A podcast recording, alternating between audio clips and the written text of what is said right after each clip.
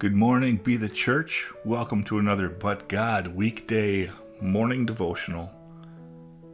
Today is Thursday, and we again are in Exodus 33, verses 8 through 11.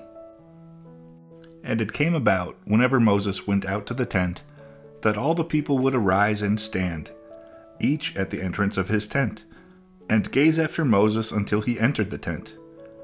Whenever Moses entered the tent, the pillar of cloud would descend and stand at the entrance of the tent, and the Lord would speak with Moses. When all the people saw the pillar of cloud standing at the entrance of the tent, all the people would arise and worship, each at the entrance of his tent. Thus the Lord used to speak to Moses face to face, just as a man speaks to his friend.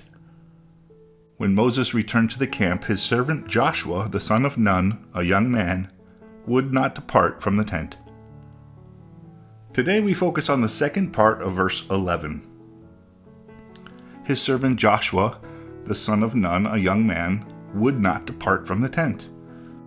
Joshua is a young man, and it is the young who lead the revivals.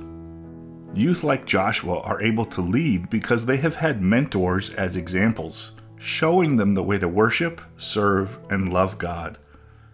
Joshua had Moses, David had Samuel, Peter had Jesus. We have Jesus. I had Father Joe and John P. They each lived a life of service and had been the perfect example for me and hundreds of thousands of others. They have been like St. Francis. They preached the gospel, and when necessary, they used words. Each of these have been examples for the next generation. One of the questions we must ask ourselves as we become better followers of Christ so that we can be leaders for future generations is this Who is our mentor and who are we mentoring?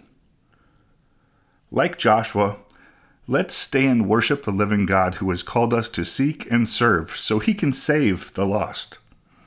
Let's preach the gospel through our worship of our Heavenly Father and his great love for us by serving others.